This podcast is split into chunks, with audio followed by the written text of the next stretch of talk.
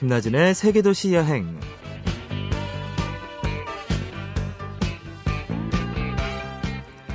안녕하세요, 김나진입니다. 매주 떠난 사람들의 이야기만 듣고 그저 그곳을 부러워하는 것밖에 할 수 없었던 제가 드디어 여행을 다녀왔습니다. 어, 말로만 듣던 높은 가을 하늘 직접 봤고요. 따스한 햇살을 있는 그대로 받아들였습니다. 모든 것이 제 기분을 아주 좋게 만들어줬어요. 여행은 그렇습니다. 떠나기 전엔 항상 이런저런 고민들을 하게 되죠.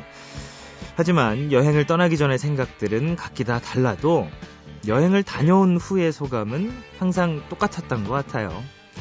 아, 다녀오길 참 잘했다. 네, 오늘도 오늘의 여행 한번 떠나보죠. 잠시 후에 오늘의 여행객 만나볼게요.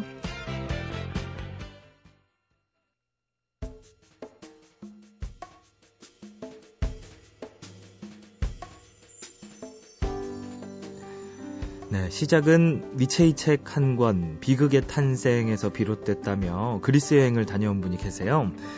그리스 미학 기행을 내신 김진영 씨 오늘 모셔봤습니다. 안녕하세요. 예, 반갑습니다. 네, 어, 오늘은 제가 좀 긴장이 돼요. 예, 어쩐지 좀 이 인문 교양 쪽으로 좀 약간 어려운 얘기가 막 쏟아질 것 같기도 하고요.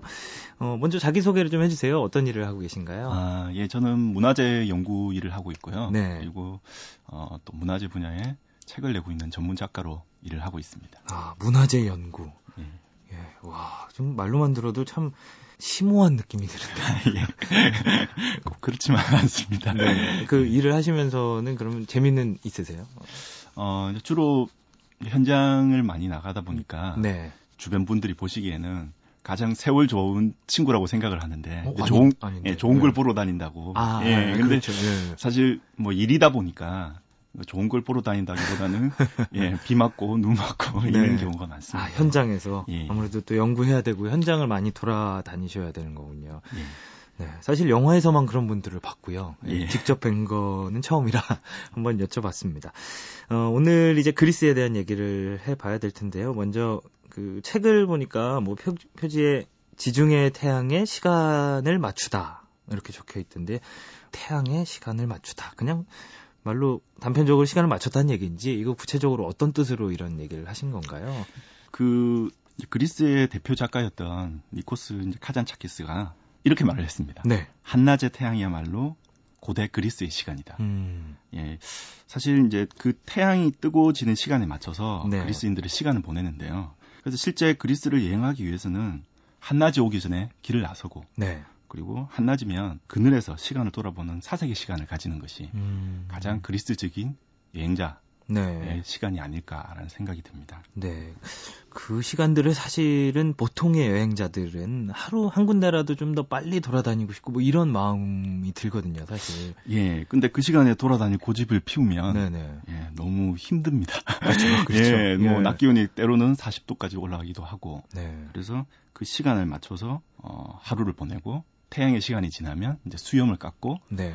거리의 식당에 나가서 또 시간을 보내는 게 그리스인의 삶입니다. 아, 그 태양에 맞춰서 그 일단 뭐 손목에 차 있는 그 손목시계는 무시하고 태양의 시간에 맞춰 몸을 한번 맡겨보는 것도 예, 약간 예. 팁이 될 수 있겠네요. 예, 그렇습니다. 어, 근데 그리스 여행을 많이 해보신 것 같아요, 그렇죠? 몇 번이나 다녀오셨어요? 예, 예 제가 지금 삼십 대 중반을 넘어섰는데 아, 넘어서셨어요? 예, 스무 살 때 좀 네. 무모하게 한번 다녀온 적이 있고 예, 예 그리고 어, 보통 직장 생활을 하다 보면 사춘기를 다시 한번 사춘기를 겪게 되는 서른 살 즈음에 네네. 예, 다시 한번 갔다 온 적이 있습니다. 이제 음. 그 이후 지금 하고 있는 일을 할 수 있는 공부를 다시 시작을 했었고요. 네. 그리고 뭐 가장 최근에 이제 책을 내기 전에 한번 다녀왔는데 그 사이에 어, 뭐, 사실 이 책의 최초 독자라고 할 수 있는 제 아내가, 아, 아, 예, 예. 꼭 같이 한번 가자고 해서, 네, 또 샘나겠죠. 같이, 예, 같이 다녀온 거 해서 네. 총 네 번을 다녀왔습니다. 아, 총 네 번. 그렇게 많이 갔다 오신 데는 분명히 이유가 있을 것 같아요. 예. 분명히 어떤 매료된 계기가 있을 것 같은데, 어떤 거였나요? 예, 사실 이제 학부 때부터 인문학을 공부를 했는데, 네. 어, 인문학이라는 것이 역사든 예술사든 어떤 철학사든 서양 문화에서는 언제나 시작은 그리스부터 시작을 합니다. 어. 근데 그 말은 마치 이제 변하지 않는 고정과 같은 의미를 가지고 있다는 뜻이기도 한데요. 네.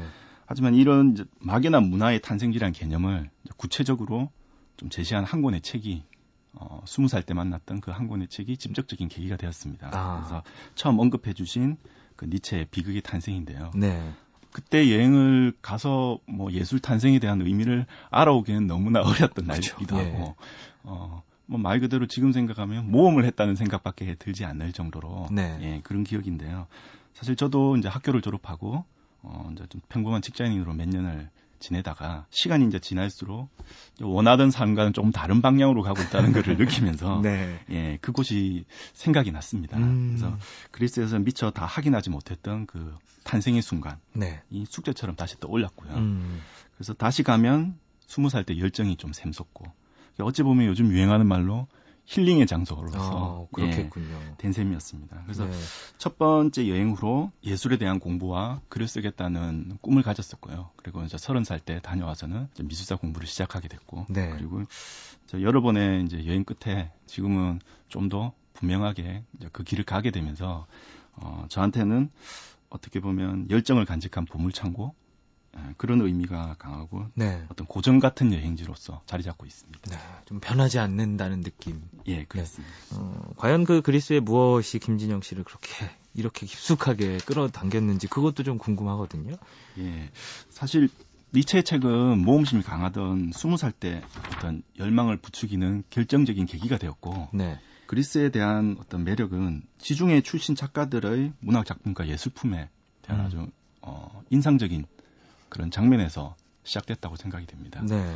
특히 지중해의 태양을 이렇게 근원적인 창작의 영감으로 삼던 그 알베르 까미나 니코스 카잔차키스, 그 장그르니에 같은 작품에 묘사된 내리꽂는 태양, 음. 그 아래 헐벗은 풍경 이런 장면과 원시적 풍경에서 생명이 탄생하고 파괴된다는 어떤 메시지 네.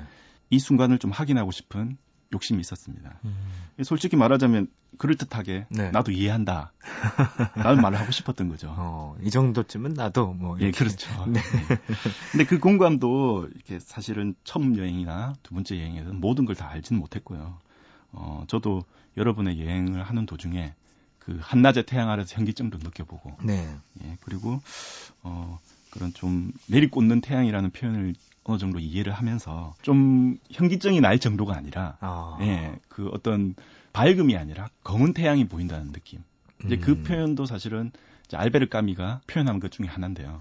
태양을 마주보게 되면 어느 순간 검게 변한다. 네. 그래서 그 표현이 사람을 어떤 어, 극한의 어떤 감정적 표현 그리고 어떤 극한의 창조적 영감 주지 않나 이렇게 어... 표현을 한 적이 있습니다. 어, 심오하네요. 저는 좀 한참 더 배워야 될 것 같습니다. 어, 어쨌든 처음 시작은 고전의 고전 읽기에서 시작이 되었던 거고 네네. 사실 저도 그곳에서 영감을 얻어서 이 책을 내게 되었으니까 그 그리스가 주는 예술 탄생 경험을 저도 조금이라도 네. 하게 되었던 뭐 소중한 기억이었습니다. 아, 그렇군요. 그렇습니다. 아, 근데 참 그 많은 도시들 뭐 네 번이나 다녀오시고 뭐 여러 가지 일들이 있었지만 음, 그 도시들 가운데서도 좀 어떤 도시들이 가장 멋있고 좋았다 이런 느낌을 받으셨나요? 예, 이 질문을 받고 좀 고민을 많이 했는데 네. 예, 가장 그리스다운 풍경을 가진 이제 두 군데를 이제 골라봤습니다. 네. 어, 먼저 미케네를 소개할 수 있는데 그 이곳은 그 유명한 트로이 전쟁을 음. 일으킨 아가메논의 네. 이야기로 유명한 곳입니다. 어, 하지만 그 영웅담보다 더 중요한 것은 미케네야말로 가장 고대 그리스의 풍경을 볼 수 있는 장소라는 점입니다. 예. 어, 실제 미케네를 가면 뭐 채 한 서른 가구도 안 되는 마을입니다. 네. 교통도 내려서 뭐 한 삼십 분 정도를 걸어가야 되고 뭐 지금 생각하면 완전히 오지 마을 같은 그런 풍경인데 그런 풍경이 앞서 말한 대로 한낮에 태양이 빛나고 헐벗은 풍경을 그대로 간직한 아주 오래된 시간을 그대로 만날 수 있는 그런 시간을 기대할 수가 있습니다. 네. 화려한 관광지를 생각하신다면 대부분의 분들이 실망하실 게 뻔한 곳이긴 하지만 음. 아가멤논이 헥토르와 싸우기 위해 떠날 때나 하이니 슐리만이 미케네를 발굴할 때나 지금 여행자가 방, 방문할 때나 네. 똑같은 풍경을 볼 수 있는 곳이라고 할 수 있습니다. 네, 뭐 앞서 말씀하신 그리스의 느낌을 그냥 그대로 느낄 수 있는 곳이 되겠네요. 네. 예. 미케네. 예. 그 다음은 미스트라스인데 네. 미케네가 고대 그리스의 시간을 볼 수 있는 곳이라면 이제 미스트라스는 그리스의 중세 도시를 만날 수 있는 곳입니다. 음. 자, 그리스의 중세는 바로 비잔틴 제국의 시기라고 할 수 있는데요. 미스트라스가 비잔틴 제국의 마지막 황제의 대관식이 이루어졌던 유서 깊은 어, 곳입니다. 예. 어, 그러니까 무엇보다 미스트라스는 그리스의 헐벗은 풍경과는 아주 다른 풍경을 가지고 있습니다. 네. 숲이 우거져 있고요. 그리고 어, 강이라고는 찾아볼 수 없는 땅이지만 물소리도 음. 많이 들리고, 그리고 한낮의 태양에는 숨기 바쁜 새들도 지저귀기 바쁜 음. 아주 어, 오래된 숲과 같은 그런 도시라고 할 수 있습니다. 네. 그래서 이곳은 산 전체가 중세시대의 수도원과 교회 이렇게 성체로 구성되어 있어서 어, 현대 그리스인들의 정신적 고향 역할을 하는 곳이라고도 할 수 있습니다. 네. 뭔가 여러 가지가 공존하는 것 같으면서도 되게 고즈넉한 느낌도 들고 어, 참 한 번쯤 가보고 싶다 이런 생각이 드는 도시들인 것 같습니다. 어, 여기서요 저희가 음, 항상 여행자의 추천곡 듣는 시간 갖도록 하겠습니다. 어떤 곡 오늘 추천해 주시겠어요? 예, 그리스 하면 뭐 대표적인 작품이라고 할 수 있는 네. 그리스인 조르바 예, 영화 했을 때 주제가를 골라왔습니다. 네.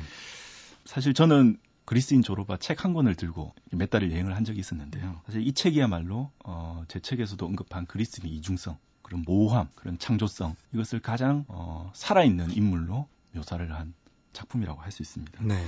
특히 이제 영화도 이제 유명한데 안소니 호킨스가 그 모닥불을 피워놓고 덩실덩실 춤을 추는 장면에서 어, 앞서 말한 디오니소스의 감기 그 어린 장면을 이렇게 뭐 생각해 볼 수 있는데요. 네. 어, 그런 면에서 그리스에 관심이 있으신 분들이라면 한 번쯤 보고 듣고 읽고 가시면 좋을 듯합니다. 네, 오늘 여행자의 추천곡 미키스 테오도라키스가 작곡한 그리스인 조르바의 주제곡 함께 들으시겠습니다.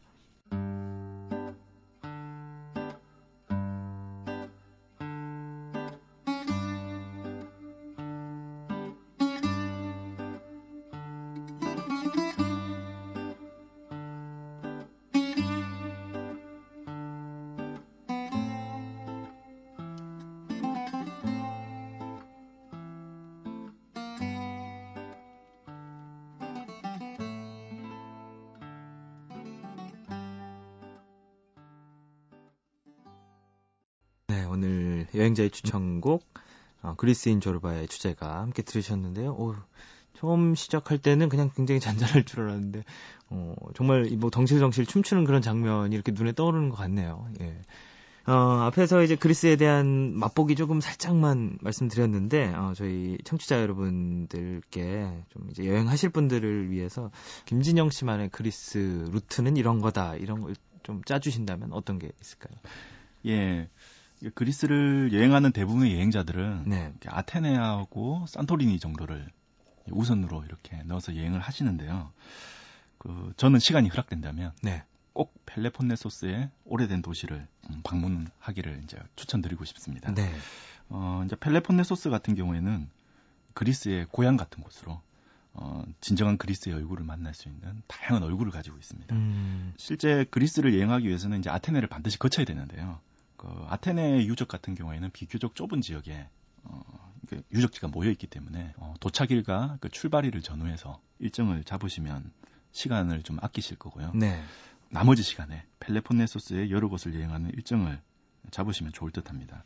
특히 로마 시대의 유적과 그 사도 바울의 흔적이 남아있는 코린토스 그리고 고대 그리스의 시간을 만날 수 있는 미케네, 그 베네치아의 성체를 볼 수 있는 낭만적인 나품폴리오는 아테네에서 그리 멀지 않아서 짧은 일정에도 충분히 다녀올 수 있는 곳입니다.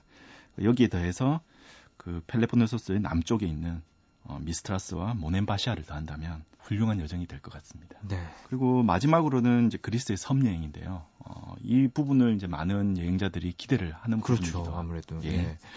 그래서 섬 여행의 중심지는 무엇보다 크레타입니다. 네. 어, 이제 사실 크레타 섬만 해도 하루 이틀이 아니라 몇 주를 다녀도 부족한 곳인데요. 네. 어, 아테네 이제 근교에 있는 피레우스 항에서 출발해서 그리스인 조르바가 조르바의 어떤 그 첫 페이지에 나오는 장면이 조르바와 그 두목이 만나서 야간 페리를 타는 장면이 나옵니다. 음. 그 장면 그대로 야간 페리를 타고 크레타에 있는 이라클리온에 도착하면 새벽에 우리가 익히 알고 있는 미다스의 황금의 손, 네. 이 무엇인지 확인할 수 있는 어, 좋은 여정이 될 수 있습니다. 그리고 크레타의 이제 크노소스 궁전하고 메갈로카스트로 위에 있는 이제 니코스 카잔차키스의 묘를 찾아봤다면 이제 인근에 있는 산토리니, 네. 그리고 미코노스, 낙소스 등 어, 작지만 낭만적인 섬을 여정으로 잡으신다면 네. 어, 아주 좋을 것 같습니다. 음, 시간은 어느 정도로 잡아야 될까요? 예, 소개한 일정 모두 네. 아테네 일정을 이제 앞뒤로 잡고 적어도 일주일 정도의 시간이면 일주일 예, 네. 다녀올 수 있습니다. 이 사실 이 여정을 한 번에 다 다녀오기 위해서는 어, 각기 다녀오는 것보다 두 배의 시간이 걸립니다. 네. 예, 교통이 좀 불편하기 때문에 그래서 오히려 어, 좀 짧게 주제별로 나눠서 다녀오는 것이 어, 훨씬 덜 부담되고 또 다양한 모습을 만날 수 있는 기회가 되지 않나라는 생각을 합니다. 네. 어, 뭐 김진영 씨께서 오늘 이렇게 그리스에 대한 얘기 여러 가지 말씀들을 해주셨는데요. 저희가 뭐 더 어떤 얘기를 하는 것보다 어, 여기 김진영 씨의 책에 나오는 어떤 구절을 김진영 씨가 직접 읽어주시면 어, 조금 더 그리스에 대해서 확실히 느낄 수 있지 않을까 이런 생각이 들어서 어, 오늘 김진영 씨는 여기서 인사드리고요. 김진영 씨의 낭송으로 어, 이번 여행자 코너는 마무리하도록 하겠습니다. 김진영 씨 낭송 예쁘게 잘해주시고 예. 나와주셔서 고맙습니다. 예, 감사합니다.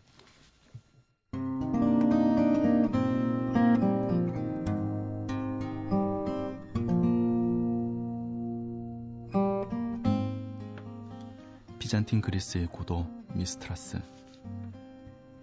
불타오르던 자리에는 빽빽히 삼나무가 자라고 사람들은 자신을 황제의 후손이라고 부른다. 사라진 제국이 남긴 미스트라스의 충만함. 잠깐 주위를 둘러본 미스트라스의 모습은 태양과 가까운 그리스의 풍경과는 아주 달랐다. 건조하기만 했던 미케네의 헐벗은 풍경과는 전혀 딴판인 첨탑처럼 높다란 산에서는 솟아자란 사이프러스 나무가 무성했다. 건조한 태양이 고대의 시간이라면 여기 시간은 서늘한 그늘이 드리워져 있다. 그리스의 중세로 제대로 찾아온 것이다. 그리스의 풍경은 태양 아래서 무언가를 즐긴다는 생각을 할 수가 없다. 그늘을 찾아 숨을 돌리면 시간을 직시하는 침묵과 나른함이 묘하게 몰려오는 그런 원시적인 시간을 보게 된다.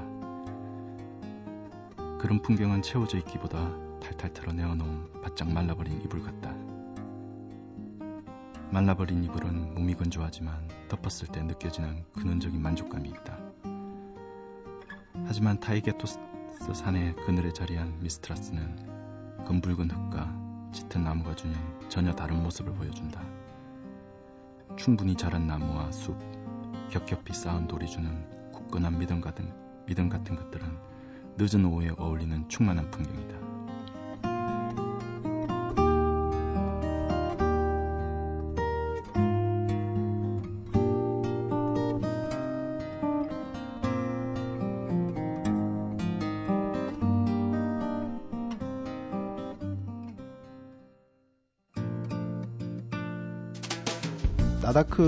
나다크라는 곳이 여행하기 힘들다는 게 이 모든 지역을 갈 때마다 세계에서 제일 높은 도시, 뭐 세계에서 두 번째로 높은 도시, 네. 세계에서 세 번째로 높은 도로를 다 거쳐야 돼요. 베네수엘라에 가면 하나이마 국립공원이라는 곳이 있습니다. 그 지역 전체가 밀림과 미네랄 때문에 검은색의 강물이 흐르는 강과 이렇게 사방이 절벽으로 돼 있고 위는 평평한 그런 산들이 수백 개가 널려 있거든요. 뿌에블로라 그래요. 인디안들이 전통적으로 살아가는 거주 지역 아쿠마 뿌에블로라는 데를 갔을 때 거길 딱 도착을 했는데 그냥 눈물이 나더라고요. 그 황량한 사막 한가운데 대추야자를 가득 실은 수레를 타고 가는 할아버지를 보면 오, 이게 메마른 사막일까? 그 사막 속에는 대추야자 숲이 가득 펼쳐져 있고요. 그 가운데 조그만 오아시스가 있고 그걸 이렇게 바라볼 때 생각지도 않았던 그러니까 내가 상상했던 모습들을 깨우쳐주는 다른 풍광들을 만났을 때 특히 튀니지가 그런 장면들을 많이 줬었던 것 같아요. 낯선 풍경과 만나는 시간 김나진의 세계 도시 여행.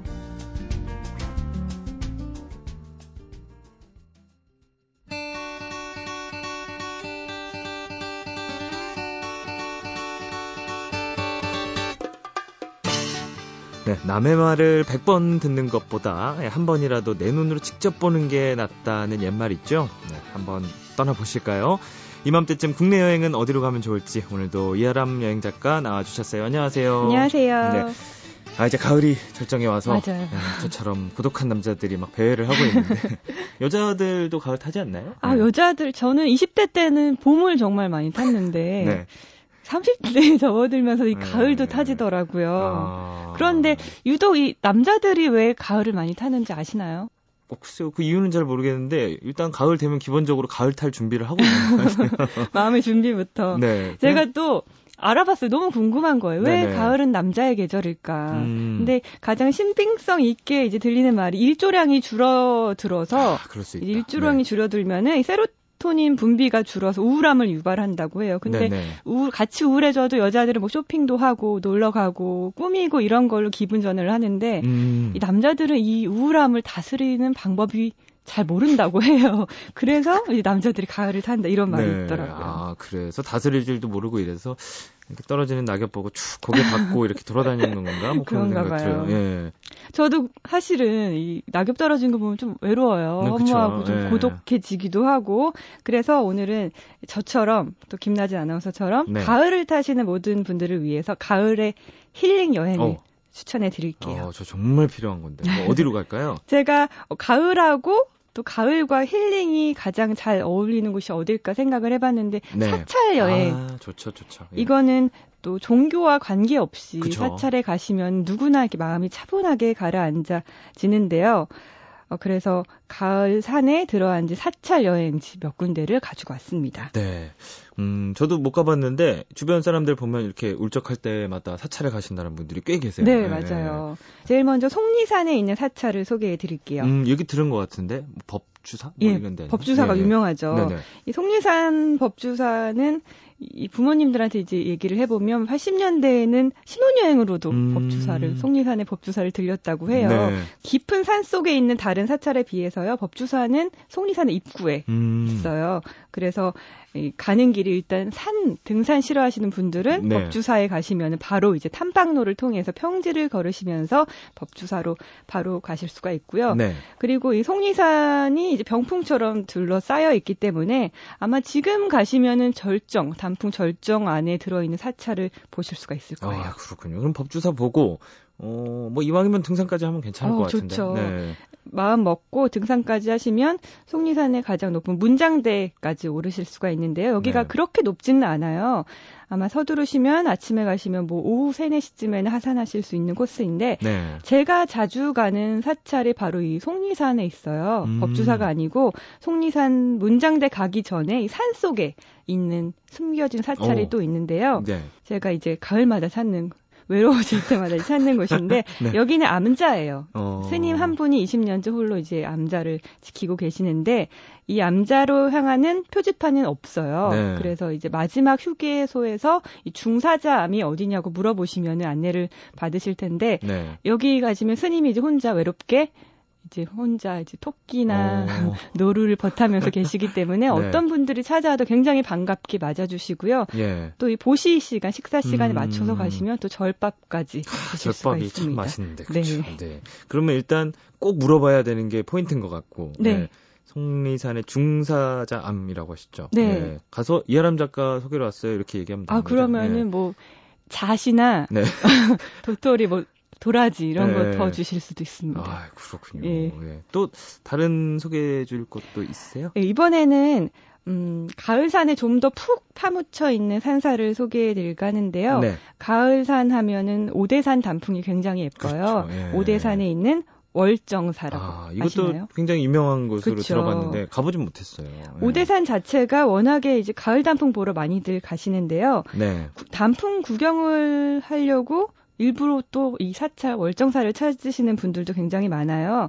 그래서 이 오대산은 산행하고 사찰 여행이 함께 할 수 있는 여행이기도 한데 네. 월정사는 조금 등산을 동반하셔야 돼요. 산의 입구에서 한 십일 킬로미터 정도 떨어져 오, 있는데 가야 되네요. 예, 부지런히 예. 걸으셔야지 만날 수 있는데 그만큼 산속으로 더 들어가신 만큼 굉장히 좀 네. 산속에 품어있는 음. 단풍에 품어있는 월정사를 만나실 수가 있고요.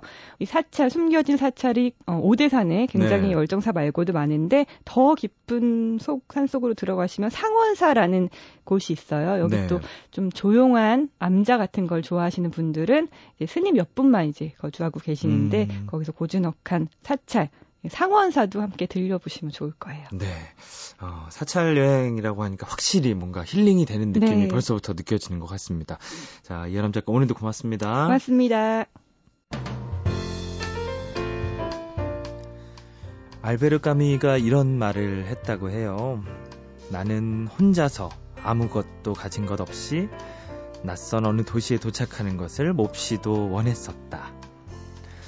가을이 깊어가고 있네요. 가을거리를 걷고 있으면 주위가 낯설게 느껴지면서 이방인이 된 것 같다. 가끔 이런 느낌이 들기도 합니다. 네, 지금까지 세계도시여행 저는 김나진이었습니다.